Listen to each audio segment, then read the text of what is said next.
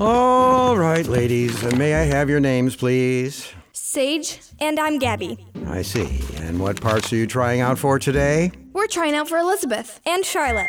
Ah, yes.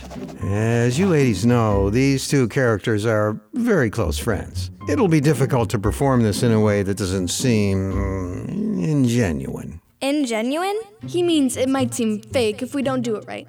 Oh, well, I don't think it'll be hard for us to, seeing as we're already friends.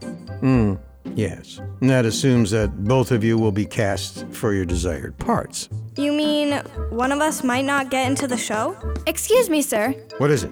I'm in the middle of auditions. It's the producer. She says it's urgent. Oh, of course it is. Pardon me, ladies, I'll be right back. We'll be here, What are we going to do, Sage? just like we rehearsed. We act out the scene and we just do our very best. But I don't want to be in the show if you aren't in it. Relax, we're gonna make it into the show. How can you be so sure? This is a small theater company, and it's a big show. There shouldn't need extras. You mean people in the background that don't have any lines? Sure. Imagine all the glitz and glamour of showbiz, and you don't have to learn any lines. It's the best of both worlds. I guess when you put it that way. Like I said, we've got nothing to worry about. Here, let's listen to the radio. That will help you get into character. It will? Maybe. Either way, it's better than not listening to the radio.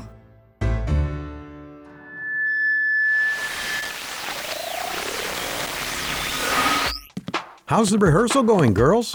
Pretty good, Mr. Jacobs. Gabby and I are just working on our motivation. Motivation, huh? Yeah, you know, why a character does what they do? Right. Usually it's because they want something. I see. So, what kinds of motivations do you think your characters have in this play? I don't know. Sage's character wants her family to be happy and safe, I guess. Mine, I don't know. That's why we're working on it. Well, I'll leave you to it then.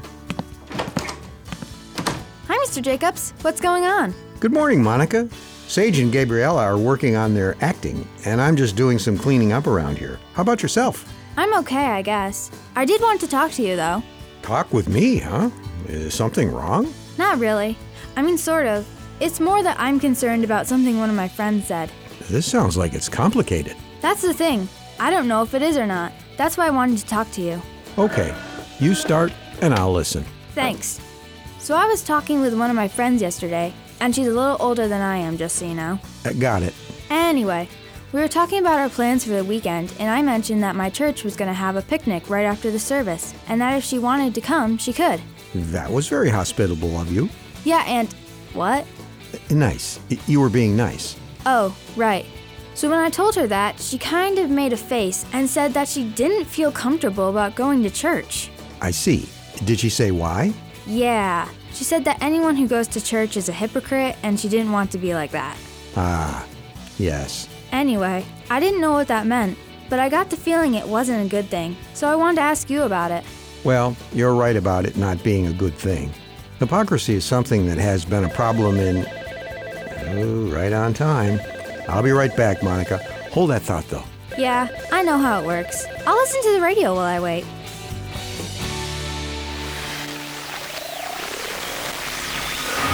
God uses people of all ages to do his work. Here's some more pint sized encouragement from Family Life. Isaac was a young boy when God told Abraham to sacrifice him. Even when he was placed on the altar, Isaac never tried to run away because he trusted that God would keep his promise and let him live. In the end, God saved his life. Are you ever afraid to do what God asks? Just like Isaac, you can trust God to keep his promises. Don't be afraid to tell others about the promises God has made for your life. looking at ways God uses his children. Keep listening for more pint sized encouragement from Family Life.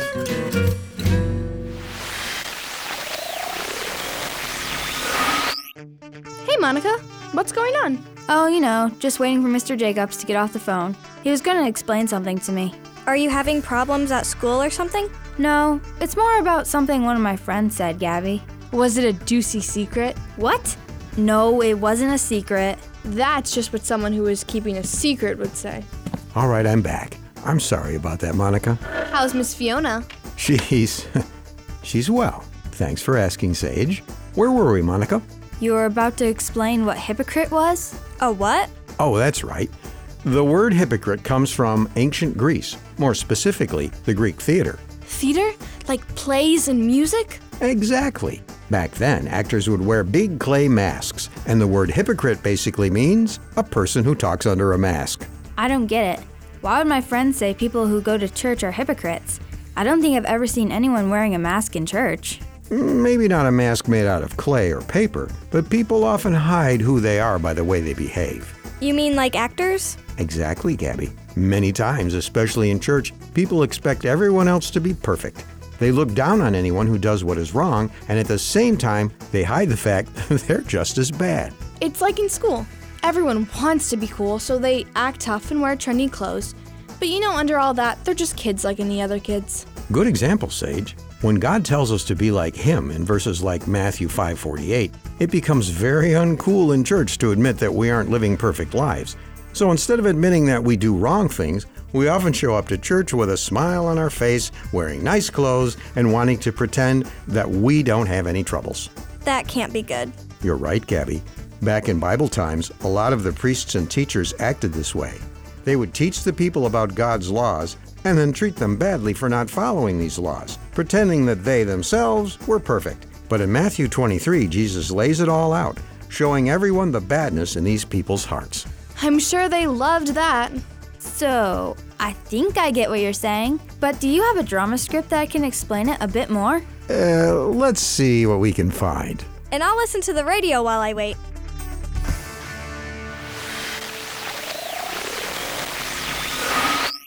And now, from the garage of Lionel Jacobs comes the aromatic drama, The Decorated Garbage Can, an adapted biblical teaching about hypocrisy. Once upon a time, in the Tinkerton Community Park, there was a plaza. It's a place where the neighborhood can come and have dance festivals, concerts, open air markets, protests, worship services, classes, and block parties. In short, it's great for all sorts of activities. At least it would have been if it wasn't for one small thing. The plaza has an odor to it. Yeah, it's not good. You see, on the south end of the plaza, right where the sun beats down, there sat a large garbage can, and like most garbage cans, this one in particular did not smell good. I mean, it's no wonder. It's a garbage can. People throw all kinds of things in there.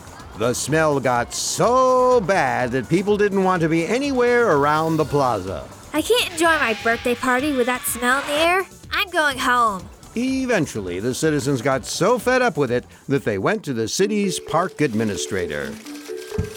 Hello? What is it? I'm very busy.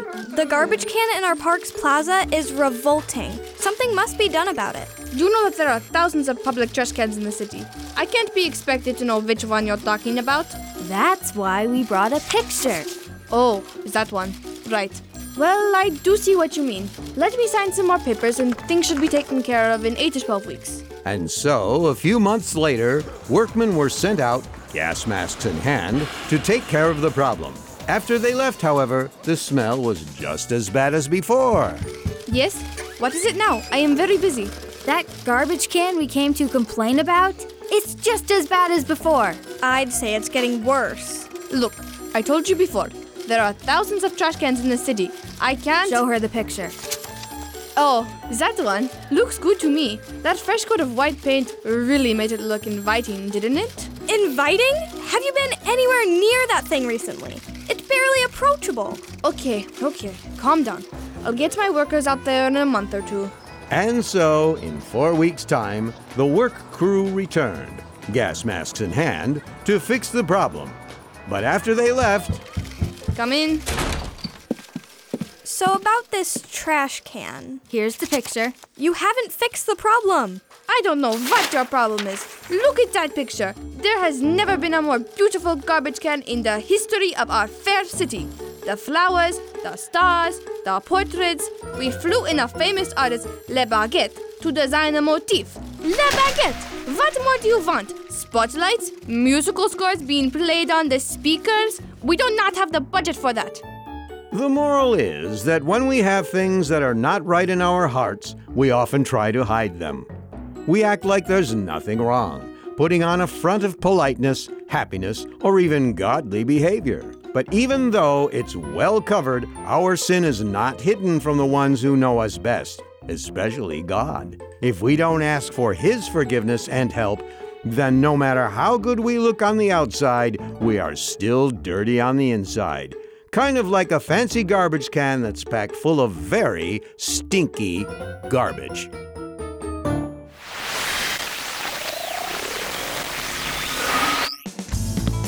You girls look like you've got a lot on your mind. Still studying for your play later? That wasn't the most pressing thing on my mind. Yeah, me either. We've been learning a lot about this hypocrisy today, and that's kind of all I can think about right now. Yeah, same. If you have any questions, I'm here to help. Okay, so I guess I'll go first. All right, what's your question, Sage? You were talking earlier about how a lot of people in church and even the Bible teachers in Jesus' day were hypocrites, which, first off, is sad news. But it makes me wonder if they are hypocrites, then why should we listen to them? Yeah, it's like my friend says why would anyone go to church if that's what's happening? That's a very important question, girls. And when Jesus was teaching his disciples about these Pharisees and other teachers, he told them that even though these teachers weren't doing what was right, people should still listen and follow the lessons that they were teaching. Because God's word is still true, no matter who is teaching it. And where in the Bible did he say that? Matthew 23, verse 3. It's a pretty important chapter when it comes to this kind of thing. I'm just a little confused. How can people teach what God says and not do it? How can we trust someone like that? That's a valid concern, Monica, and we do need to be careful about who we let teach us about the Bible. But a lot of the time, people don't practice what they preach because they are still learning how to follow God themselves. God still is working on all of us, and we need to be patient with each other, Even grown ups? especially us grown ups. That being said, the older someone is, the more likely it is that they have made wrong choices, and they know what kinds of bad things can happen because of making foolish decisions. So they often try to warn us not to make the same mistakes they did. That makes sense. Okay, but I go to church, and I don't want to be a hypocrite. How can I do that? Ah, yes, application. How can we not do what is wrong? I would say that we need to first repent. Repent. You mean if we're already being a hypocrite, we need to stop doing that? Right. We do this by paying attention to what we are telling other people not to do and making sure that we aren't doing the same thing. It's not easy, but it's what God tells us to do in Luke 6:42 and 1 Peter 2:1. Okay, so repent. Got it. Next, I'd say to keep in mind that all of the wrong things we do won't stay secret forever. It's easy to look down on people for not being perfect while our own sins stay hidden. If we admit openly to others that we are doing the wrong thing, it's a lot harder for pride to grow in us. I think I remember there's a verse that talks about that. Be sure your sins will find you out, or something like that. Numbers 32 23.